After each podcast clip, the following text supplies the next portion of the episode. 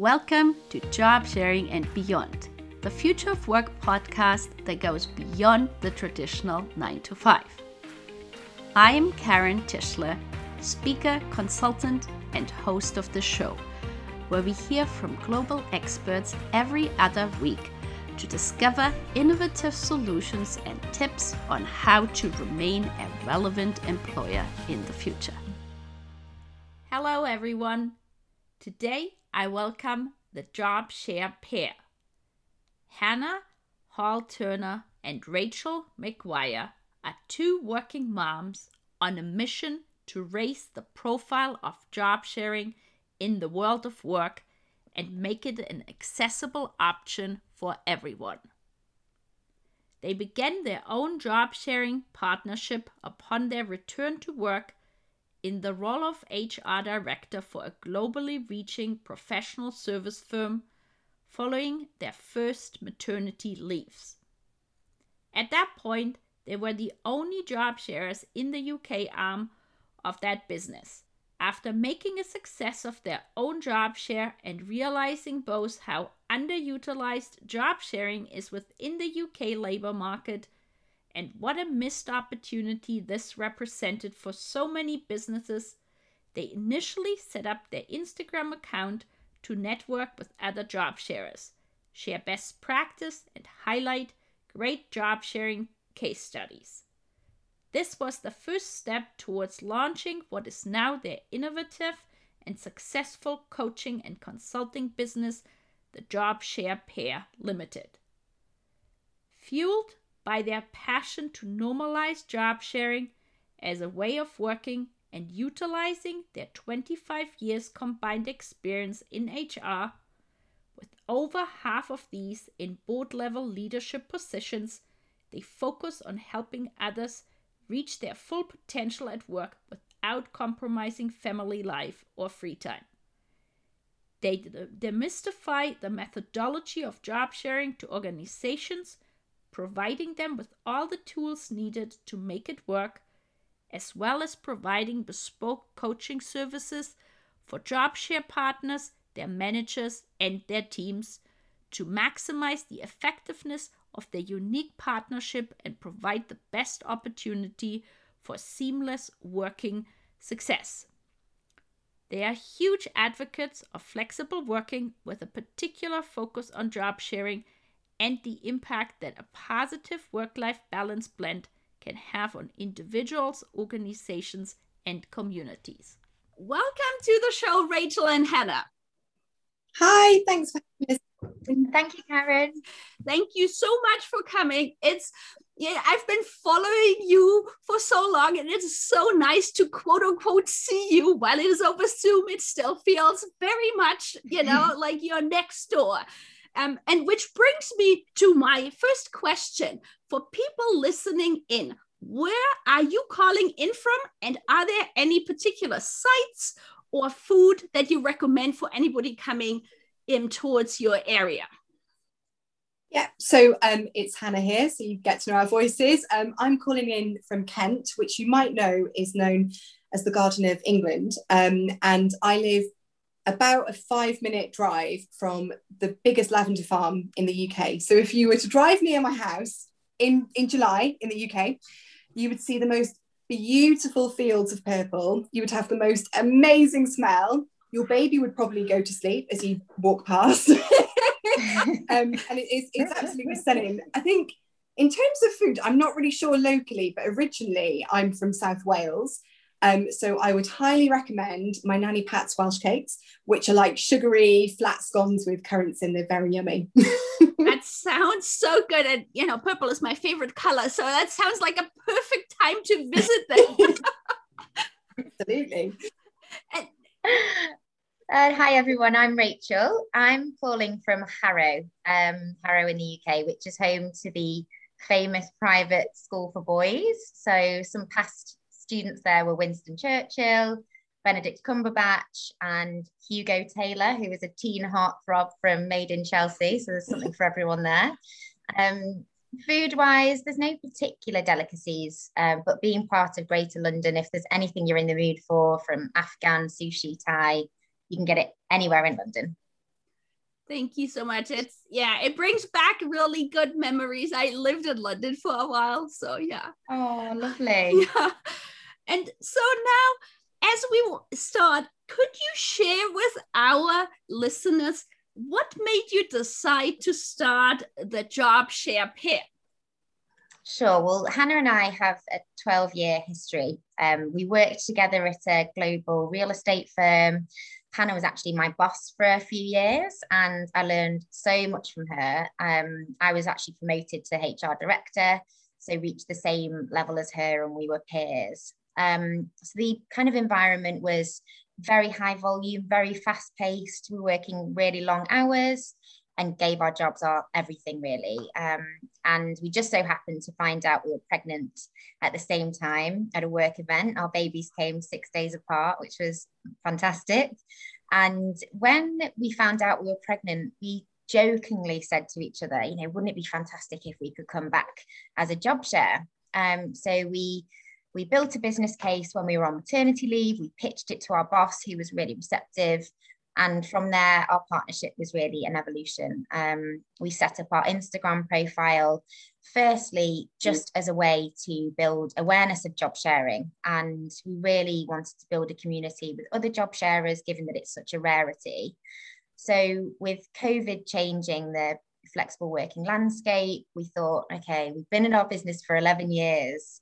Shall we take the plunge and really build on this passion project that means so much to us? So, just this year, um, 2021, we set up our own coaching and consulting business all around job sharing and job sharing alone. So for us, our USP really is that we are we have 25 years in corporate HR and we really want to support people, giving them all the tools that they need to make job sharing a huge success. Wow.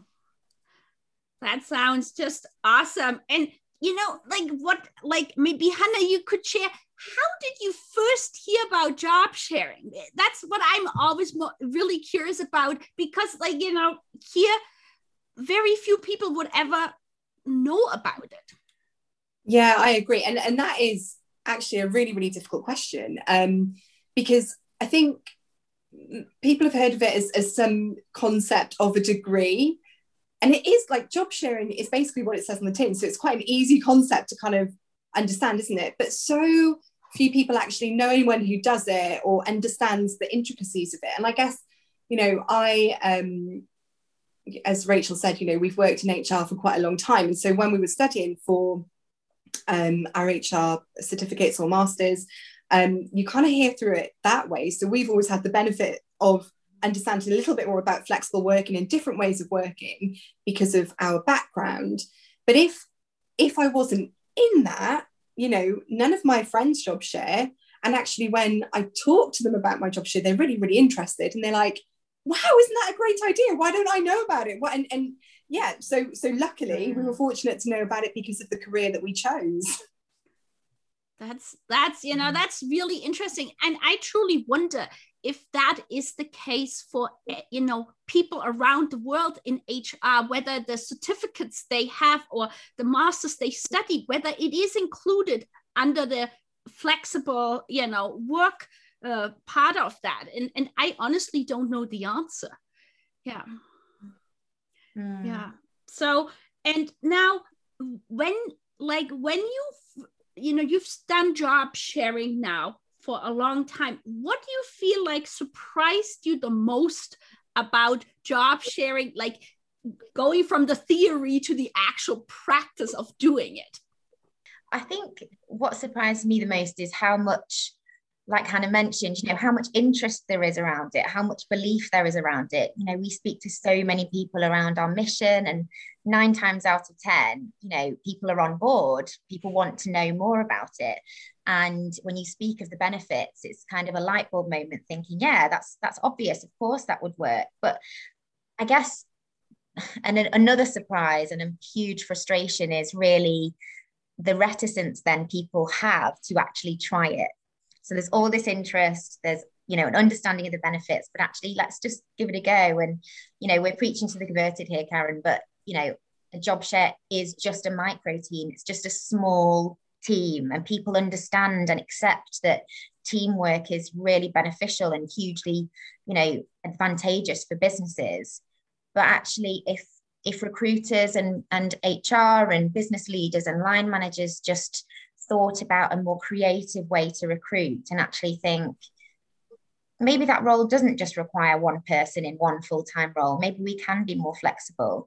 Then you know that would open up so many opportunities for job sharers and actually you know give businesses a competitive advantage as well. Yeah it's um you know when you say about the recruiting, I always think about Zurich, UK, right? The insurance yeah. company, six mm. words that changed their entire, you know, perspective or like how many people applied and job sharing like for people who are listening who don't know about it, it they added job sharing flexible work and part-time to the options um, in their job descriptions and they saw such an increase in applicants and interestingly for men and women and across different levels of jobs as well. So i i just to me this is always one of my favorite examples of it's you know when somebody says well i'm not sure about it. Yeah.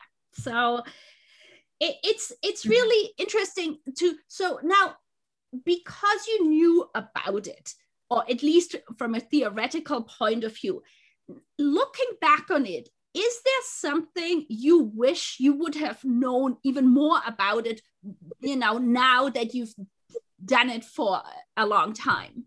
Yeah well at the time when we started we were in a, a global business of 4 4000 people in the uk so eight hannah and i were the first job share couple. So we had to really champion change and be the trailblazers and being the first to do anything is difficult um, so I think having just an awareness of that would have helped us when we started out because if you work in a traditional business, there will be some people who are less responsive to change and you know less responsive to flexible working regimes which we see you know all the time. But um I think that you just have more to prove in that scenario. So we took that on as a huge responsibility. You know, we're really driven, really ambitious women who want to do really well, and we didn't want the fact that we had taken some time out of the workforce to impact us for the rest of our careers. So, um, as senior women in the organization, we really took it upon ourselves to speak about it a lot. And I kind of think of it like it's as if you're the eldest child in a family. You know you're wanting to pave the way for your siblings to have an easier ride. And actually that's what we really wanted to do. Um, but i think yeah just knowing that it would be quite hard initially and allowing it to evolve would have been a good thing to have been aware of um, first before starting out. And hannah do you have some other thoughts or what what was you know what's your feeling um, as as ever, I'm completely in agreement with Rachel. um, so I, I think I think you know I think often when we talk about a job sharing, people are like, "Wow, that's a real work-life balance utopia," which, by the way, it is. But it doesn't mean that you know on a Wednesday when I finish up at half past four, I'm not thinking about work then for my for my two we call it home days because looking after toddlers and babies as you know it's definitely not days off. Um, so, it, you know, you still have to kind of commit to it. You have to take the time to prove yourself as a couple. You have to, unfortunately, sometimes you have to challenge people's preconceptions of you. You have to challenge sometimes, perhaps, when um, some a client or a stakeholder might try and play you off against each other. So it isn't as plain sailing as the utopia that maybe sometimes you know is spoken about around job sharing you really have to work hard at it and obviously as rachel said you know we were totally committed to making it work we put in the hours where we could um, and and it's it meant that we could retain that stretch the the challenging role that we had which i think was was great for us Thank you. And you are leading me directly to my next question. Thank you so much for that. Because I really, I'd like our listeners to really understand. If you could maybe name what you perceive to be the most common myth about job sharing. And you know and then what the reality really is. Yeah, I think, um, like you say, unfortunately, there are so many myths because people don't really understand, as we've spoken about, kind of, and, and they make assumptions about this way of working. So, I mean, Karen, we could definitely take over your podcast talking about myths and realities. yeah, the, the, the, there's, uh, I think, four main ones for us. I think the first one is that job sharing is really a working arrangement for returning mums into the workplace. And I think in reality, it's an amazing way to get returning mums from maternity leave who may have had a career break, um, who've taken some time out for any reason back into the workplace, but it isn't exclusive to working mums. And I think until we get that point across, we are not, and, and you know, we need to highlight more men working flexibly, more, more women working flexibly because of other things than childcare responsibilities. But until we get that point across, we're not going to move forward with our job sharing mission. Um, and so, like you, you know, we are passionate about highlighting job share partnerships. Every Wednesday on our Instagram page, you know that we we highlight as many partnerships as we can. And what we found is that people job share for a variety of reasons. So whether that's caregiving to elderly relatives, juggling sporting commitments, um, pursuing their side hustle ambitions, um, community um, volunteering, study, training, all of the things. And I know that um, you've interviewed Ian Shepherd from the Civil Service. Yeah. And I you know I read a quote from him which I am obsessed with. Um, because he said he was asked about why he job shared, and he said, Well, because I want to. You know, and then he went on to talk about sometimes I watch television, sometimes I study, you know, I do what I want with that time away. And it's really helped me in my career because not only am I still in, as we've spoken about, still in a really challenging, pressured, you know, stretching role, but I, for my mental well-being and for my own personal development i've got that time to kind of pursue that um, so i love that um, i think another myth that we hear all too often particularly when we're out talking to organizations is oh well job sharing isn't going to work in my role. And our response to that is always try us let's try it because we we really believe uh, along you know and i know that you're the same we believe that with the right partnership, with the right leadership, with the right culture, with the right kind of job design, job sharing really is going to, you know, be successful in most roles. And we've seen it in in roles from teachers to engineers to political leaders to CEOs. You know, we've seen it in administrative roles, operational roles. Um, you know, we put a post on our Instagram today where um, a job share partnership will managing 1,200 people. You know, we've got big budget ownerships. Um, so we, we do think that job sharing can work in your role and we you know we, we kind of we often kind of think about what roles couldn't you job share um probably an astronaut going to moon and maybe uh, and definitely a 100 meter runner but you know i think i think and we'll come on to this perhaps but we need to give job sharing more of a try um the third myth um, that we'd like to quash is that you need to know, like, and have worked with your job share partner before.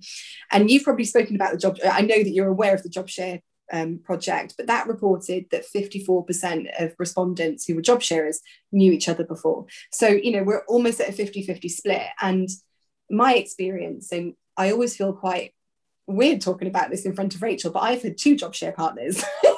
and so I started with Rachel, who obviously I know, I know how she operates. I've worked with before, we're friends, and it, and it is successful.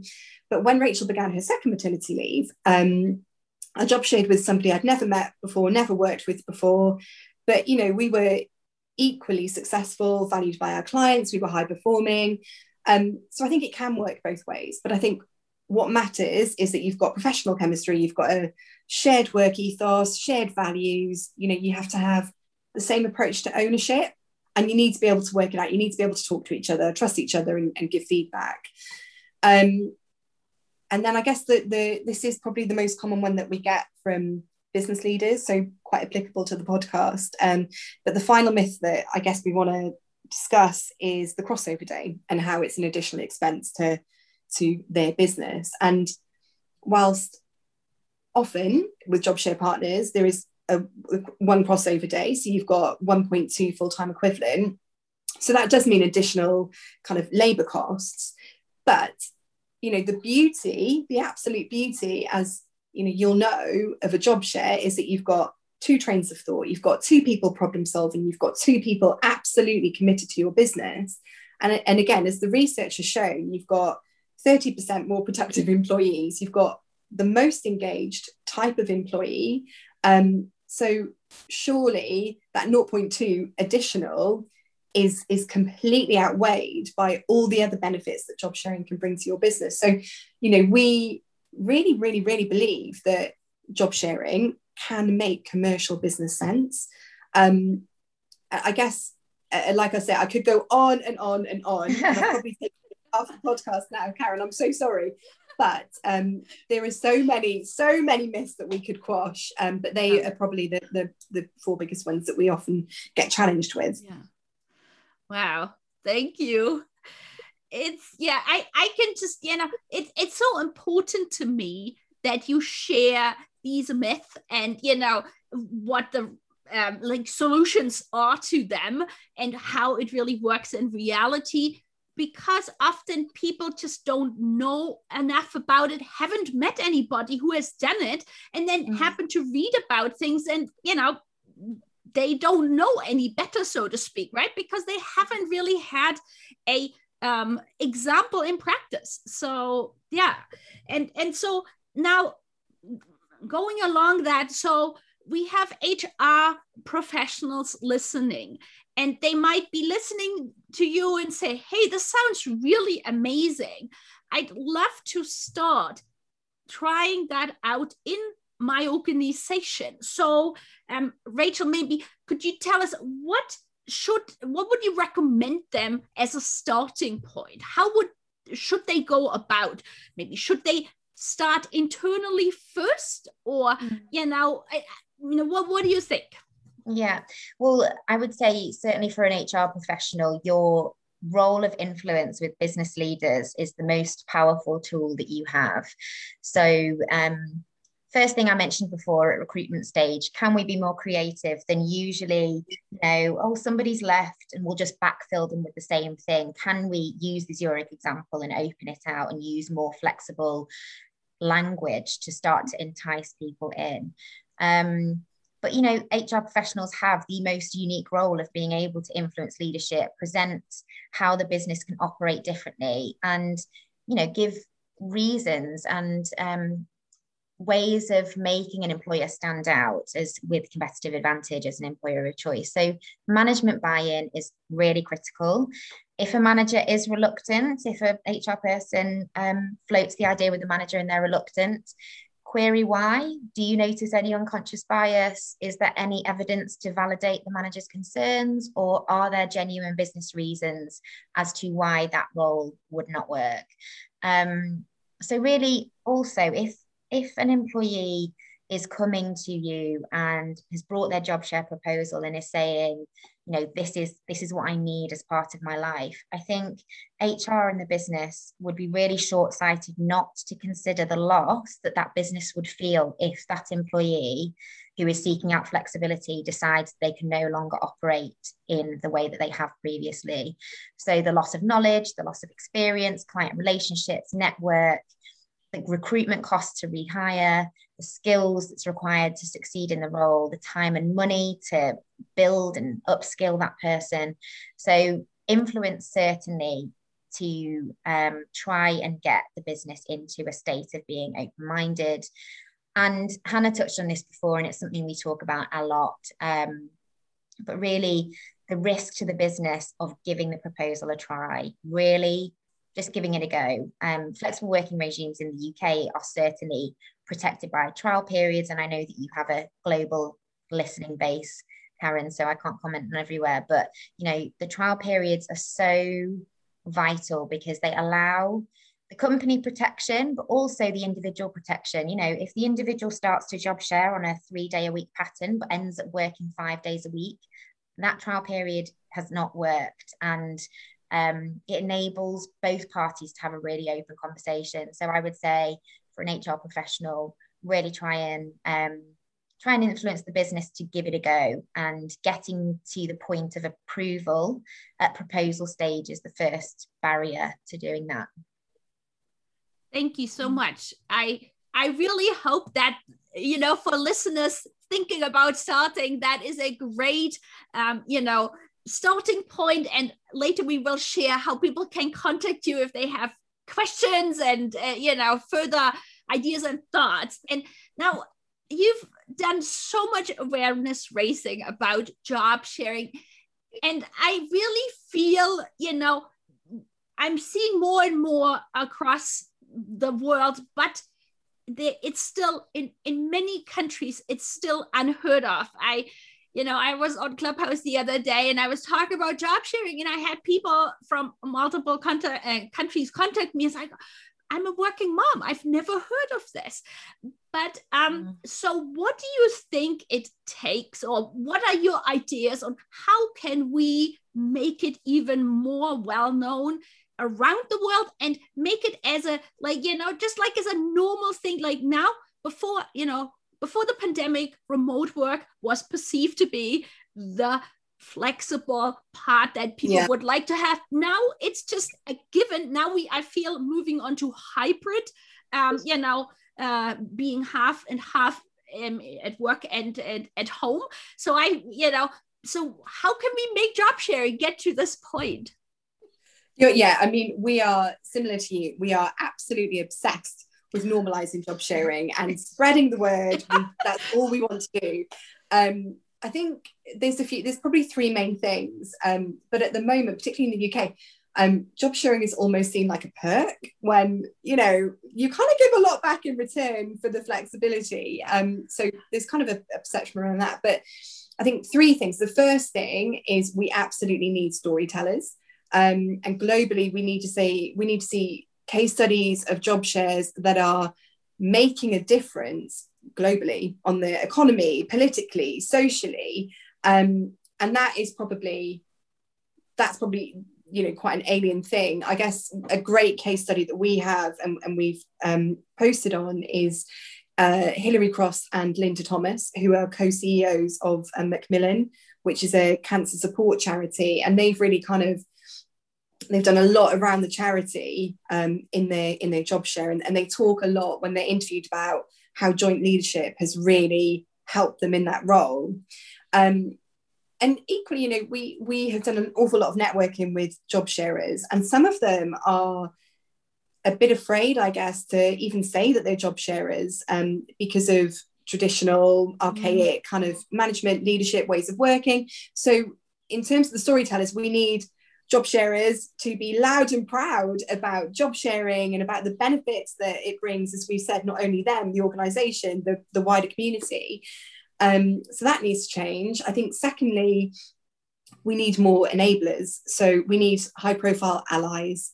Um, such as people that come on your podcast and, and you, um, you know, we need business leaders, community leaders. We need people with huge profiles to say, hey, haven't you tried this? Why haven't you tried this? This could solve an awful lot of your problems, whether it be, you know, keeping people in the workforce, um, keeping skills in the workforce by job sharing, um, helping more women come back to support the economy, um, you know, and, and often we found that those enablers that I've spoken about, um, who might work flexibly or might be job sharers themselves, really support people that work for them or people that they know to then job share also. So, um, you know, the Green Party in the UK is the political party in the UK it's led um, by Sian Berry and Jonathan Bartley together.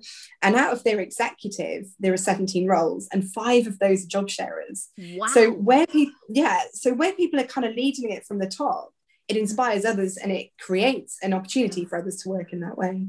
And I think finally, and we've spoken an awful lot about this already, but we need trailblazers. We need organizations that are willing to change the way that we work globally.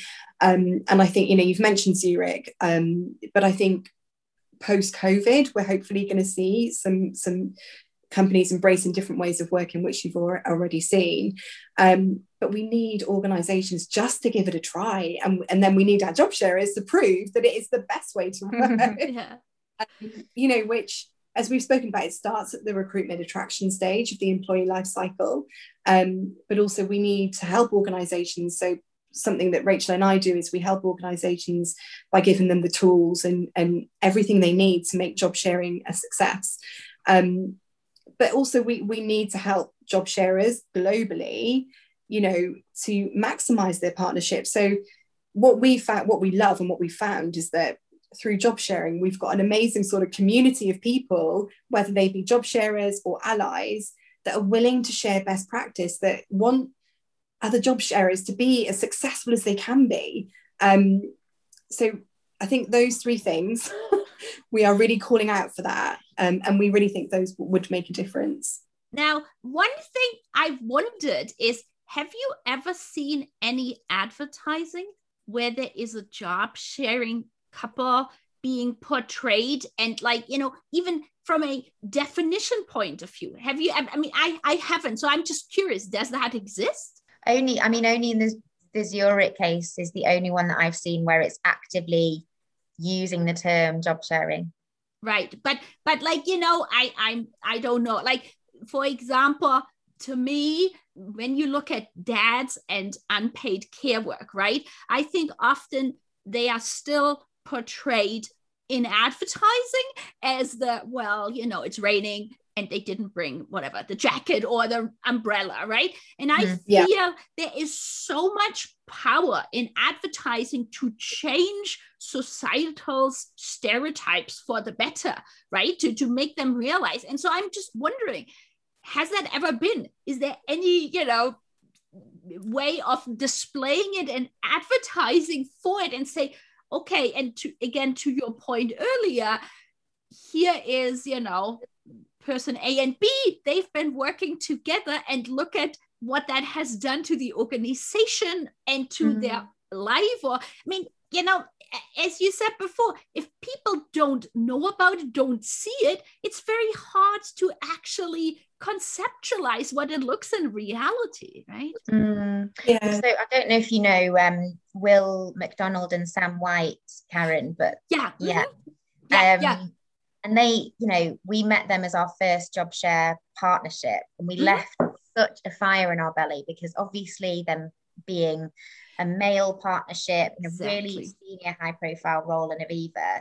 You know, Sam told us this fantastic um, change that Aviva had made around um, equalizing the playing field and actually from an insurance point of view they are a traditional business so the reason why men wouldn't work flexibly is you know twofold in terms of cultural aspects and also um, financial penalties so the way that aviva got around that was using Sam and Will as um, an example and role modeling them around the business, putting them on poster boards, you know, making them available to have discussions with people mm-hmm. to encourage others. But um, Aviva changed their policy to offer six months full pay to um, uh, for maternity leave and paternity leave. And in the first year, 700 people took those six months off full pay. I mean, why wouldn't you? But anyway. Right, right, right, right. But that's awesome. But wow. 300 of those 700 were men. So wow. that's almost 50% in the mm. first year. And actually, if you take away the cultural barrier, if you take away the financial penalty, you are going to level the playing field in a different way. So, to your point, Karen, I think the only way is to really try and promote it as an option for men and encourage it. Yeah. Um, without that, kind of mentioned before, yeah. we're just not gonna we're not gonna get very far at all. Yeah. And it's um I'm sure you heard yesterday the announcement by Volvo about the fact, right, that now you have to opt out, that automatically you yeah. as you know like any gender you're put onto um, parental leave for 24 mm-hmm. weeks and i just think it requires bold moves and to yeah. and and and i think often people or organizations don't realize in a war of talent what a difference that also makes when i think it, it's went around the world right everybody is talking about it so exactly if, if, if somebody if an organization feels strongly to you know changing things that's the best way and they will get free right. publicity to the nth degree. Right. So why wouldn't they, right? Yeah. PR, exactly. PR that Volvo are experiencing at the moment. Amazing. and, and I think it's it's the right way to go because as you know I feel very strongly often we talk a lot about how can we help women instead of saying no it's not just looking at women. Unless we yep. have men doing flexible work and caregiving, nothing is going to change. It's going to just re-emphasize the mommy track. And and then we are basically where we were before. So we have to have everybody together.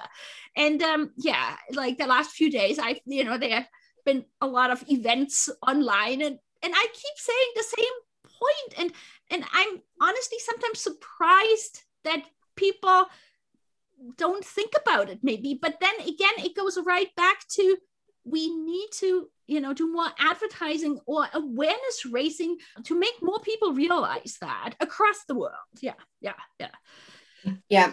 So yeah. So now um the next um question i have is regarding the new generations and you i you know when i was doing your research uh, my research about you i saw you had posted that over 60% of those who have left the workforce since February 2020 were under the age of 25. And so I'm yeah. wondering, what are you seeing? What are you thinking? How will also, and also the desire of what millennials as well as Gen Z see as a, you know, um, their goals and aims in, in working and, you know, how will that impact um, job sharing and flexible work? Hugely. So yeah, I mean that really depressing stat yes, um, yes. came from the Office for National Statistics in the UK um, last week, and um, it really highlighted to, to us that we definitely need to be supporting young people at the moment, but also hearing what they want from work because you know those people, young people who are out of work now, they won't know the kind of nine to five office job that I've known. You know, they they've been at home during the pandemic. They they are about to go through what we hope is a huge change in terms of the way of working. Um, and I don't know if you've seen it, but there was a study by Deloitte, um, I think back in 2014, that said that by 2025, globally, 75% of the workforce globally are going to be millennials. So organizations need to start thinking now about their desires, their needs. And we know, you know, research has shown that millennials are focused on the experience of work and Generation Z are more con- concerned with ethical, sustainable businesses. And so what that means is they want more from work. They just they they don't want to work for these big corporations that do nothing for the community. They want to give something back, whether it's and you know if that can be achieved through volunteering days or time off to pursue different interests or skills um, I think quite simply, they are going to reject the traditional ways of working, which is music to our ears, obviously.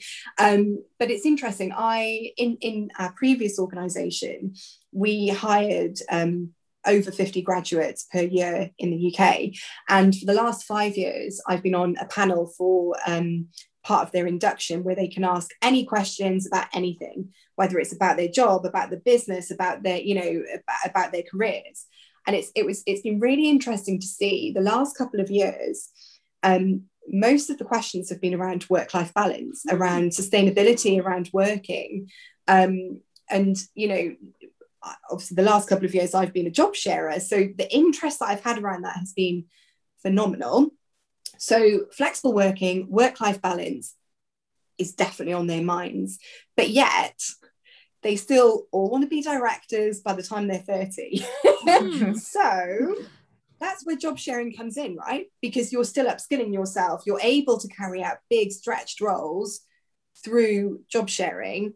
But equally, you know, we we need to look at the increase of the millennials against an aging population. So, you know, we also think, and we've got a question for you, Karen, but um, you know, we we we think how great would it be to support this aging population out of the world of work and support an ease into retirement through job sharing but to marry that with young people coming into the workforce who need to update themselves on you know who, who need to upskill and get all of this really valuable knowledge um, you know we are obsessed with the idea of inter- intergenerational job sharing um, but we haven't come across any yet. But you know for an organization surely that would be amazing. Yeah it's like and you know from a research perspective in germany that is definitely something that is mentioned um a lot. And I think it has a huge potential because I feel often one of the biggest things is that somebody who is retiring and often, you know, they are on a more senior level and they've got not just the knowledge, but they have life experience.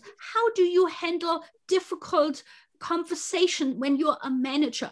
How do you deal with a customer or client when there are things not going as well? So, and and how do you recover from a mistake that might feel at a time devastating? All of these things would be so beneficial for somebody who is just starting off and doesn't have this and you put them together as you said and then like you know it might help somebody who is thinking of you know retiring um, in maybe let's say five years or so to then have more also knowledge on the technical side. So they are learning new skills and these skills might also help them or benefit them further along whether that is a new communication tool or whatever it might be. And the other thing i've been reading about is as people are getting older, the um, you know retirement age, which was somewhat arbitrary anyway, it was basically you know set at some point when the life expectancy was much lower. Um, it will likely lead that people are going to have to work much longer.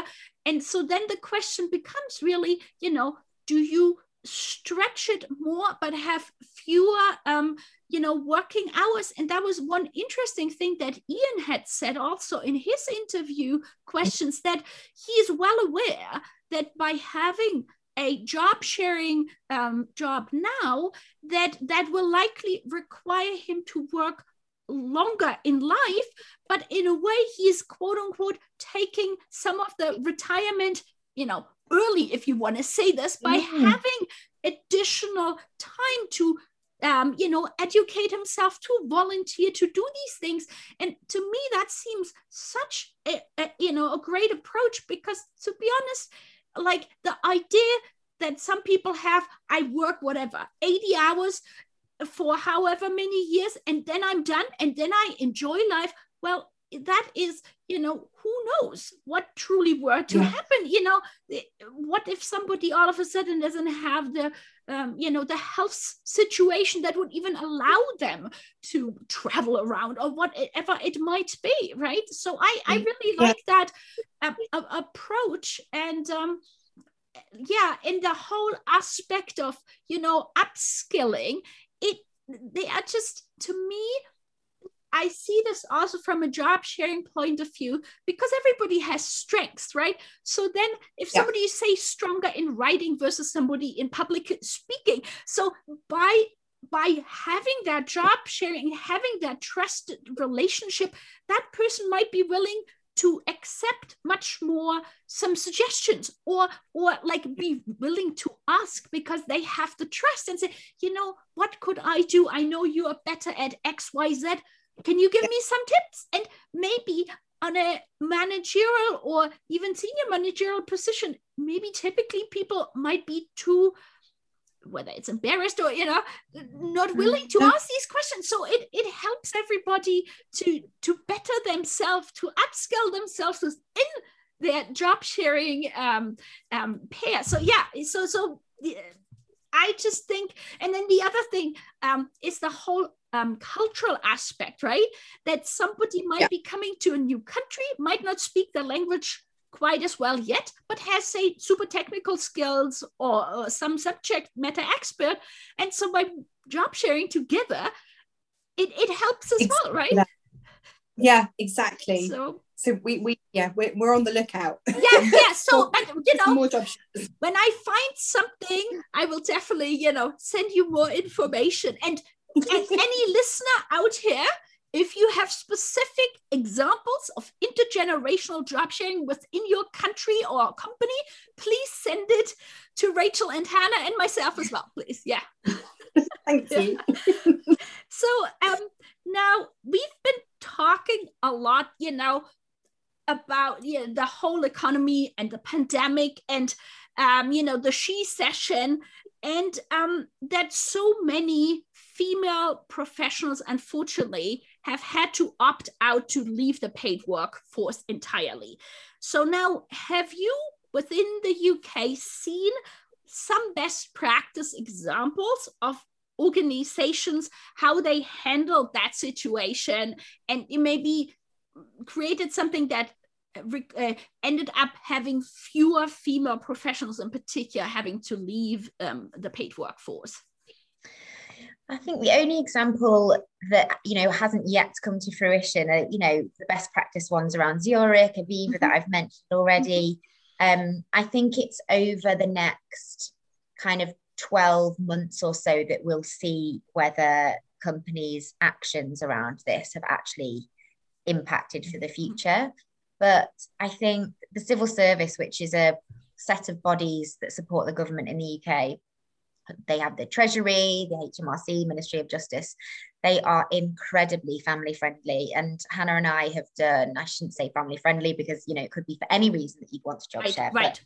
But, um, but uh, they have a portal called the Job Share Finder. And um, Hannah and I have done a lot of market research lately, and we've spoken to a number of people who work for the civil service.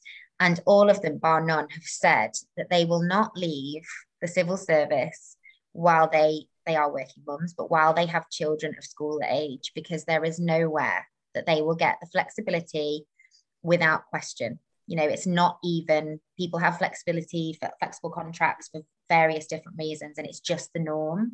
So I think that you know, complete support and openness to flexible working is the only way to support people through this pandemic. You know, we've been forced into this um, you know remote working scenario which for a lot of businesses will have been completely alien.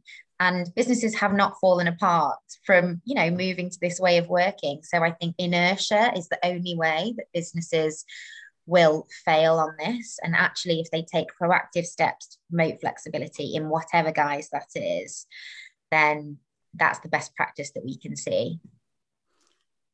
Thank you. So i have one more question and so, is there any, um, you know, situation or any personality type where you say it might not work to be a job sharer? Yeah, definitely. Um, so, to job share, um, you cannot be competitive in nature to the point that you want to throw people under a bus. So, you know, with your job share partner, you you can't be competitive with them.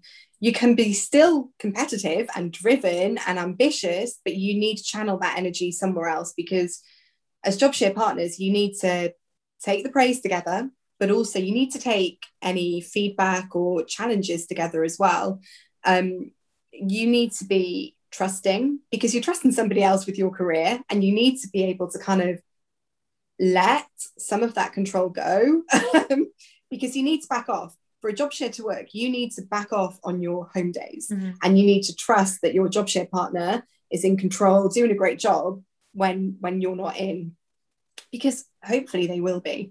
Um, Rachel, is there anything that you'd like to add? Have I covered that? I would just say, yeah. I mean, if I, if I, for example, am logging on, and we've both been guilty of this, Hannah and I, in the early stages of job sharing. But if we're logging on on our home days, all we're doing is interfering you know we are confusing the business.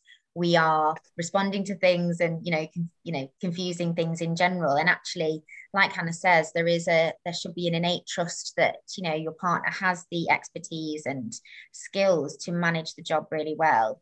So um having boundaries around that is really important. And just on the competitive side i think um when i heard Sam and Will from Aviva, our favorite job share partnership, on the podcast. They were saying actually, if one of them has a fantastic week and they're smashing all of their targets out of the park, then it only makes you feel more competitive with yourself, you know, to do a great job for your half of the week. And, you know, when when everything that you do on a daily basis will impact somebody else, it makes you feel like you need to have more quality with your work and do more and make sure that you're not handing over too much. So I think being naturally collaborative, really communicative are the only other things that I would add to that. Thank you so much. Now, is there anything else you would like to share with our listeners that we haven't discussed yet? I think I would just like to say, Karen, that you know we are we can feel your passion for job sharing. It is palpable. and um, and we share the same passion, which is so so fantastic. It's you know it's been brilliant during this pandemic even to meet people with the same passion. So, you know, at our age and stage, our purpose really does come from trying to provide a route back into work, particularly for women post maternity leave, um, to provide that kind of balance of home and life and really enable businesses to realize the potential of getting more women up to the board level and gaining an equality there. So that really gives us our fire, but our mission is to make job sharing accessible for everybody, regardless of their gender and circumstances. Um, and that's why we set up the business really to, you know, enable people to have everything that they need, all the tools, all the nuts and bolts to demystify the process, to answer all the questions and the scary unknowns that the businesses may have, um, to set people up for success. That's really what we're all about. Thank you so much.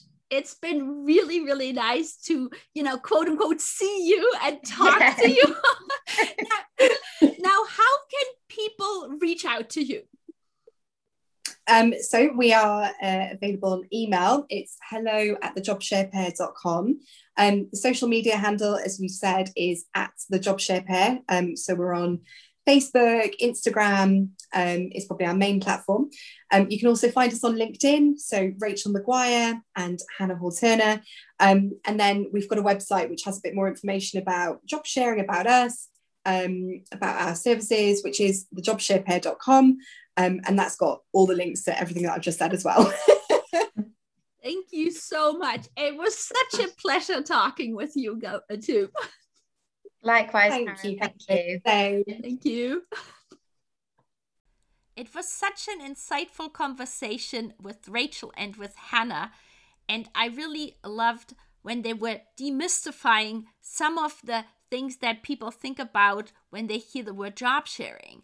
And interestingly enough, since we recorded it, Association PTO and with their website goforjobsharing.ch has published a very recent video that talks and shares intercultural as well as intergenerational um, job sharing. So I will put the link to the video in the show notes. Also, Irenka Krone, the co founder of Association PTO, and her co sharing, co leading partner at CINF.com CH. Nina Prochaska were my inaugural guests here on the podcast Job Sharing and Beyond. And so I will also put the link to their uh, podcast episode into the show notes. Thank you so much for listening to the show. We hope you gained valuable insights and new ideas.